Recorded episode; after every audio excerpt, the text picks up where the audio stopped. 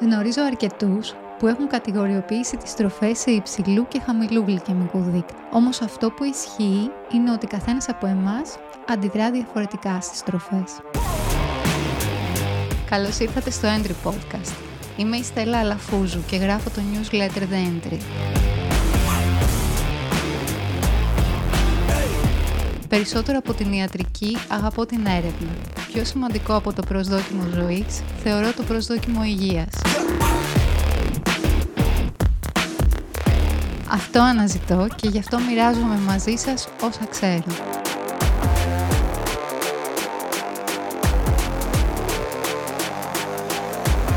Για να ζήσουμε περισσότερο, αλλά και καλύτερα. Στο προηγούμενο επεισόδιο, επεισόδιο 3, αντίσταση στην ινσουλίνη γιατί τόσο ύπουλη, είπαμε για ποιους λόγους πρέπει να γνωρίζει κανείς πώς αντιδρά η γλυκόζη του μέσα στη μέρα. Αν θέλετε να θυμηθείτε το επεισόδιο, θα βρείτε το link στα show notes. Συνοψίζοντας, η γλυκόζη δεν μεταβάλλεται μόνο με τη διατροφή. Ζούμε με τη γλυκόζη μας σε roller coaster, με τη διαφορά ότι εδώ δεν υπάρχει καθόλου φαν. Το άγχος, ο ύπνος, η άσκηση, ακόμη και ένα ζεστό μπάνιο μπορούν να βγάλουν εκτός ισορροπίας τη γλυκόζη.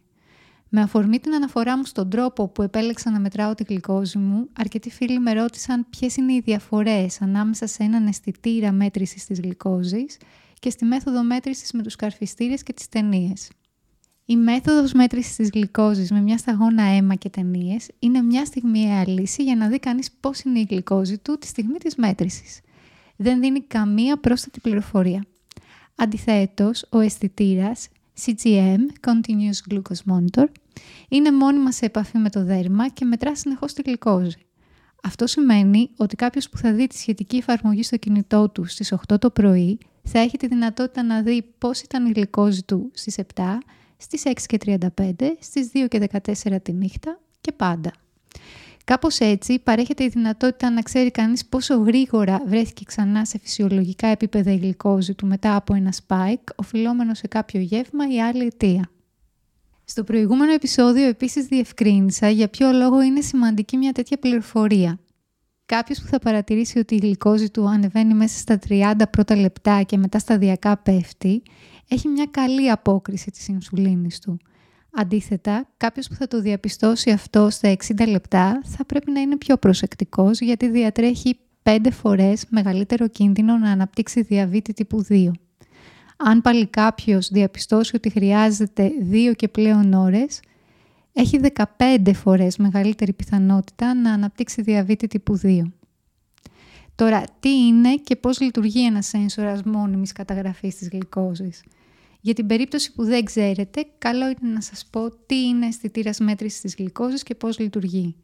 Πρόκειται για μια πλαστική συσκευή στο μέγεθος ενός κέρματος που φοριέται, κολλάει πάνω στο δέρμα και στέλνει δεδομένα για τη γλυκόζη σε μια εφαρμογή που κατεβάζει στο κινητό σου.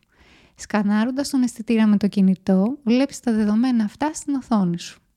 Η τοποθέτηση του αισθητήρα είναι παιδικά εύκολη – στο κάτω μέρος του υπάρχει κάτι εξαιρετικά λεπτό και εύκαμπτο, όπως το οδοντικό νήμα, το οποίο εισέρχεται στο δέρμα χωρίς να το καταλάβεις και μένει σε επαφή με το διάμεσο υγρό.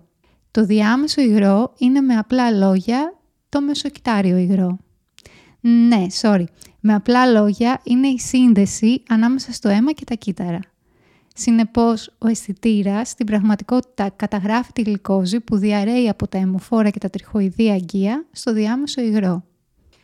Μια απαραίτητη διευκρίνηση. Η ποσότητα της γλυκόζης που βρίσκεται στο διάμεσο υγρό και μετράται από τον αισθητήρα είναι η αντίστοιχη του αίματος, αλλά με μια χρονική απόσταση 15-20 λεπτών. Τόσο χρειάζεται η γλυκόζη για να διανύσει τη διαδρομή από το αίμα στο διάμεσο υγρό. Άρα, έστω ότι κάνουμε μια μέτρηση με τη μέθοδο της βελόνας και της ταινίας στις 9.30 το πρωί και μας δείχνει 84, επειδή αυτή η μέτρηση έγινε με μια σταγόνα αίμα, τότε το ίδιο αποτέλεσμα, δηλαδή τα 84, θα τα δούμε στον αισθητήρα μετά από 15-20 λεπτά. Ποιος είναι ο χρόνος ζωής ενός αισθητήρα και για πόσο πρέπει να μετράω τη γλυκόζη μου; Ο αισθητήρας λειτουργεί για 14 μέρες και μετά χρειάζεται αντικατάσταση. Όσο τον φοράς, μπορείς να κάνεις κάθε δραστηριότητα από κολύμπη στη θάλασσα μέχρι κατάδυση και οποιοδήποτε άθλημα. Επίσης δεν ξεκολλάει με το μπάνιο και φυσικά δεν αισθάνεσαι ότι τον φοράς καθώς είναι εξαιρετικά ελαφρύς. Την πρώτη φορά που έβαλα αισθητήρα, τον κράτησα για τρεις μήνες, ώστε να καταφέρω να έχω μια συνολική εικόνα της συμπεριφοράς της γλυκόζης μου, αλλά και να δοκιμάσω πόσο καλά λειτουργούσαν οι αλλαγές που ήθελα να κάνω στη διατροφή και στον τρόπο ζωής μου. Στη συνέχεια, άρχισα να ξαναβάζω αισθητήρα κάθε τρεις μήνες για 14 μέρες, προκειμένου να διαπιστώνω ότι όλα είναι τόσο καλά όσο τα άφησα. Πιστεύω πως μια τέτοια χρήση μπορεί να δώσει αρκετά καλή εικόνα για τη συμπεριφορά της γλυκόζης κάποιου και σκεφτείτε πόσο πιο χρήσιμα θα είναι αυτά τα δεδομένα για κάποιον που θέλει να τα αξιολογήσει με τον γιατρό του. Πρόκειται για σημαντικά περισσότερη πληροφορία από τον τυπικό αιματολογικό έλεγχο της γλυκόζης. Κάποιος που θα φορέσει έναν αισθητήρα μέτρησης της γλυκόζης στην πραγματικότητα έχει τη δυνατότητα να μάθει τη μεταβλητότητά της. Αυτό που χρειαζόμαστε για να είμαστε υγιείς είναι να έχουμε σταθερή γλυκόζη.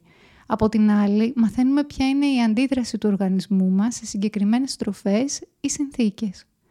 Γνωρίζω αρκετούς που έχουν κατηγοριοποιήσει τις τροφές ανάμεσα σε υψηλού και χαμηλού γλυκαιμικού δείκτη και αυτό είναι όλο. Όμως, αυτό που πραγματικά ισχύει είναι ότι ο καθένας από εμάς αντιδρά διαφορετικά στις τροφές. Άρα κάτι που σε εμένα μπορεί να κάνει μεγάλο spike γλυκόζης, πιθανό να μην πειράζει τόσο κάποιον άλλον. Ας μην ξεχνάμε και αυτό. Πόσο πιθανό είναι να καταναλώσουμε μια τροφή μόνη της και όχι σε συνδυασμό με κάποια άλλη; Συνεπώς, ο αισθητήρας δίνει δεδομένα περισσότερο για τον τρόπο ζωής, για τις διατροφικές και άλλες συνήθειες και όχι για την κάθε μια τροφή ξεχωριστά. Ένα άλλο πλεονέκτημα από τη χρήση αισθητήρα είναι ότι σε βάθος χρόνου και αφού έχουμε καταλάβει πώς λειτουργεί ο οργανισμός μας, μπορούμε να τον εκπαιδεύσουμε, να τον κάνουμε μεταβολικά ευέλικτο δηλαδή. Τι εννοώ με αυτό; Ο οργανισμός μας χρησιμοποιεί για ενέργεια δύο βασικά είδη καυσίμων, τη γλυκόζη και το λίπος. Όταν ο οργανισμός καίει γλυκόζη, τότε η ινσουλίνη που παράγεται εξαιτίας της υψηλής γλυκόζης στο αίμα μπλοκάρει την καύση λίπους. Ο οργανισμός είναι μεταβολικά ευέλικτος όταν μπορεί να εναλλάσσει την πηγή της ενέργειάς του, δηλαδή όταν μπορεί να επιλέξει αν θα κάψει γλυκόζη ή λίπος. Στη δεύτερη περίπτωση, με την καύση λίπους, ο οργανισμός παράγει κετόνες και αυτό είναι κάτι που θέλουμε. Όταν ο οργανισμός δεν έχει την ευελιξία να επιλέξει τι θα κάψει, τότε προκύπτουν προβλήματα βάρους, κόπωσης και πολλά ακόμη. Το σημαντικότερο όφελος που μπορεί κανείς να πάρει από τη χρήση αισθητήρα και την κατανόηση της συμπεριφοράς της γλυκόζης του είναι ότι μπορεί να προλάβει μια δυσλειτουργία του μεταβολισμού του. Σύμφωνα με έρευνες, αρκετοί ζουν ακόμη και 10 χρόνια με αντίσταση στην ινσουλίνη, την οποία θα μπορούσαν να ελέγξουν πριν τον προδιαβήτη ή τον διαβήτη τύπου 2 και άλλα προβλήματα. Ευχαριστώ που μείνατε εδώ στο τέλος. Κάντε εγγραφή στο κανάλι μου στο YouTube και στο Spotify. Για το δικό σας καλό, εγγραφείτε στο newsletter μου, The Entry at Substack. Stay healthy, it's free of charge.